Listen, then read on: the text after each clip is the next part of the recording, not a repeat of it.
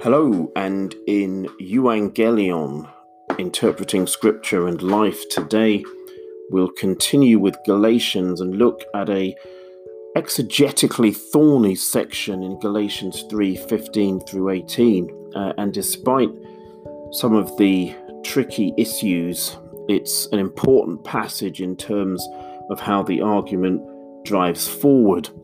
For it's in this little section Paul introduces the question of how the law relates to the promises made to Abraham. And this is something which he'll expand right through to the end of the chapter. It's really the key idea of the remainder of Galatians 3. And in disambiguating some of the issues, we see once more how central the notion of life emerging from death is for Paul, what it has to do with Abraham, and again how it makes the argument go forward um, and um, hurtles us towards some very important conclusions. Well, the section in Galatians 3:15 through 18 is in one sense fairly straightforward, uh, in the sense that it makes a uh, a fairly uh, simple point, at least a point that's simple within the context of Paul's argument.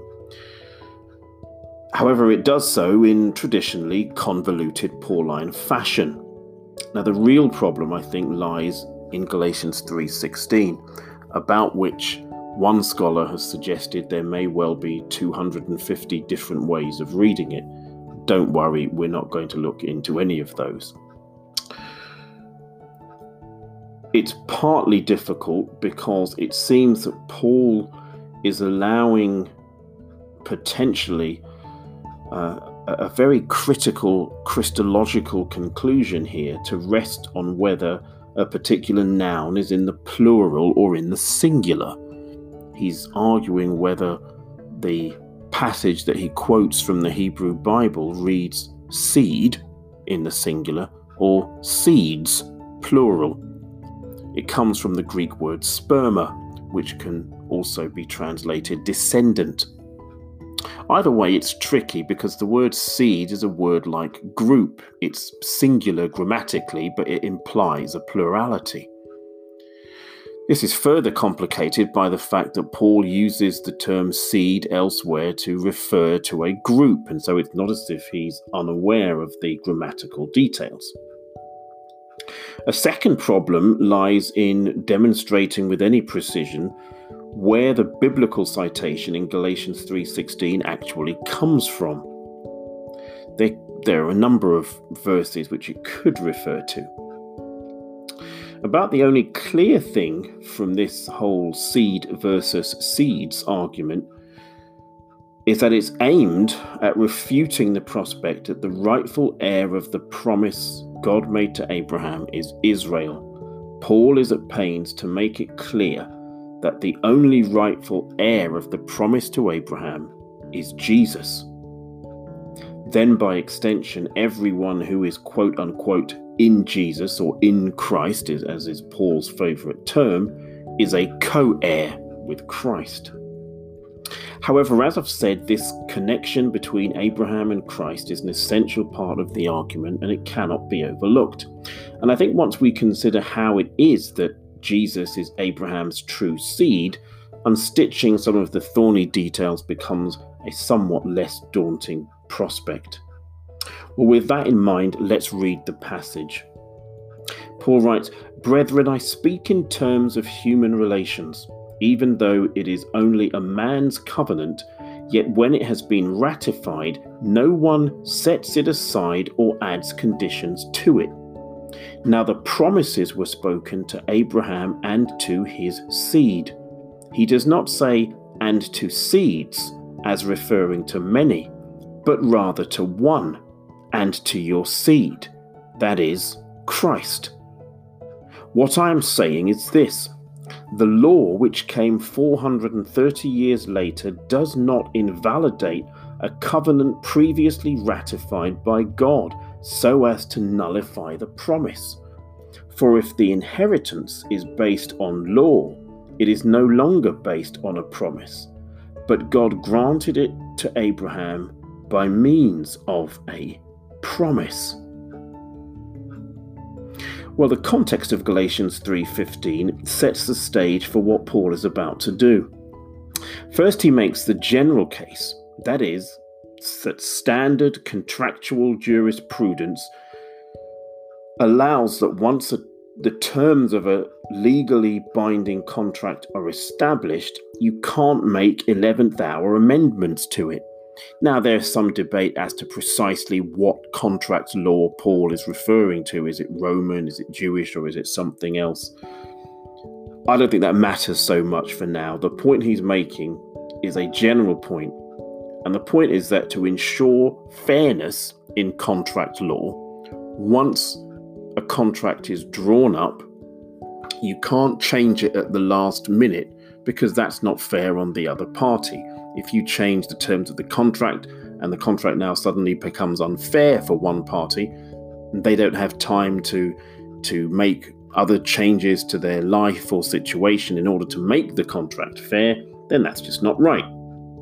But then, having made this general case, Paul tries to apply this general case to the specific case of Israel's covenant history, that is, to the specific contract between God and Abraham. Well, according to Galatians 3:16, the promise was made to Abraham and his seed in the singular. So the first tricky thing is nailing down where the biblical quote in Galatians 3:16 comes from.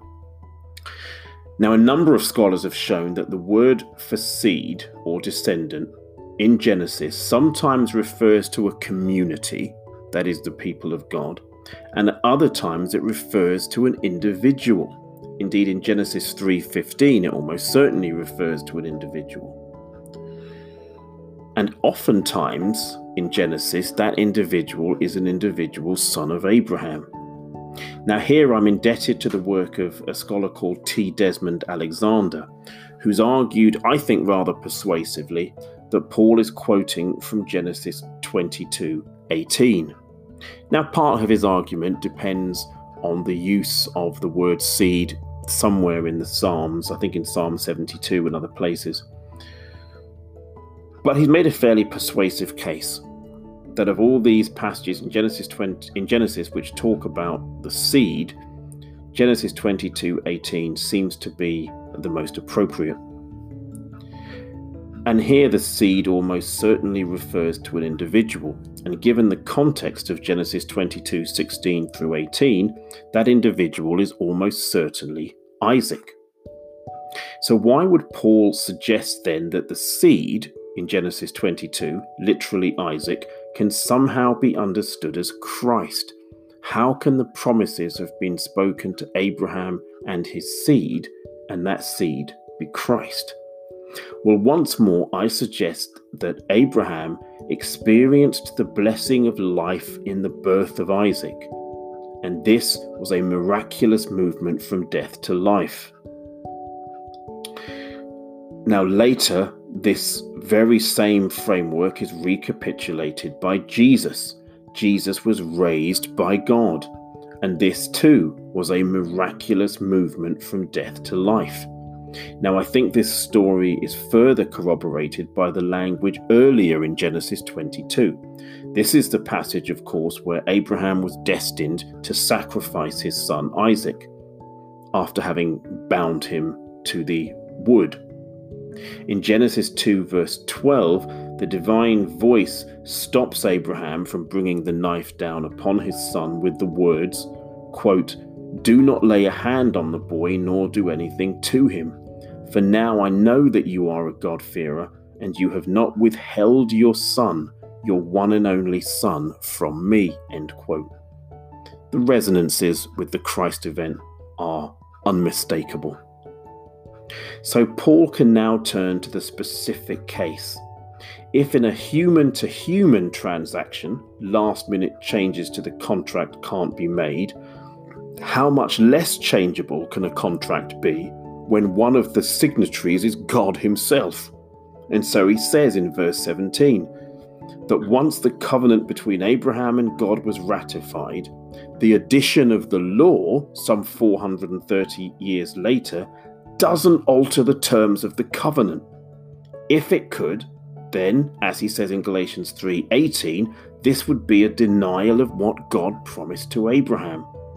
That is, if a miraculous endowment of life could come from the law, introduced 430 years later, then this entire narrative of God promising Abraham a son, even in his old age, would become null and void.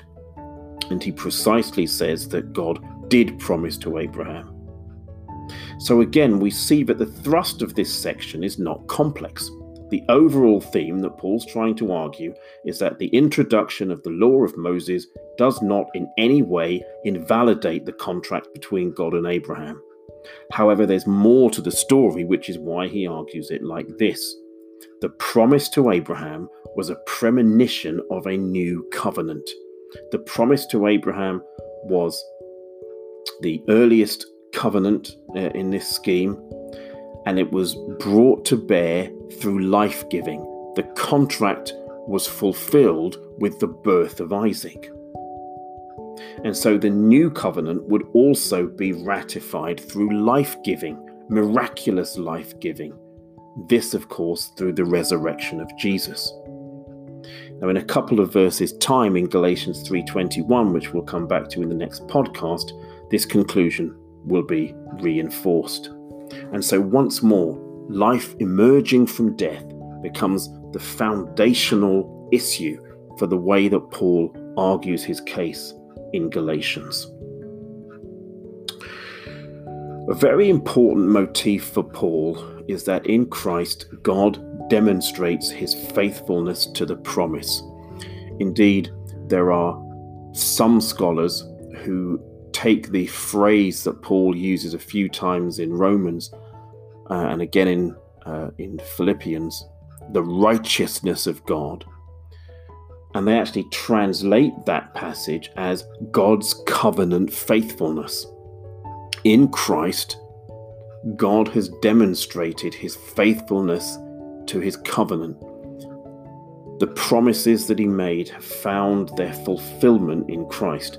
There are very similar sentiments in 2 Corinthians 1 19 through 20, where Paul effectively says that every promise is answered yes in Christ. And as believing people, we never need to be in two minds about the promises of God. As believers, Christ is the evidence that God does what he says he will do. Goodness knows that over the long and winding and checkered history of Israel, that the prophets and poets who recorded this history did so telling a story that was in some way awaiting an ending. The ministry, the life, death, and resurrection of Jesus is the very ending that that story awaited. In times of uncertainty, it's important that we look to Christ as the fulfillment of divine promise. Christ is how we know that God will be faithful to the things He's promised to us. And that's especially true at times when the world looks a little bleak, a little nebulous, a little murky, and when so often the things, the conventions that we put our trust in let us down. And at those times, especially, I think, it's important that we trust in God. And indeed, turning to Christ at times when life seems uncertain is something which we do and something which I think uh, God permits. God permits times of uncertainty so that we'll trust Him and so that we won't trust things which are transient, which are here today and gone tomorrow. Paul wants us to understand that the death and resurrection of Jesus is proof positive that God never reneges on a promise. Now, he may not fulfill his promises in quite the way we expect him to, and sometimes we even get irritated when he doesn't do precisely what we want him to. But God sees way beyond the few inches in front of our faces, and the kind of trust that God demands, He always rewards. He may not reward it in the time frame that you'd like or in the way that you'd like, but in Christ, every promise of God finds its yes. In Christ, this long, dark night of Israel's history is finally finding its happy ending.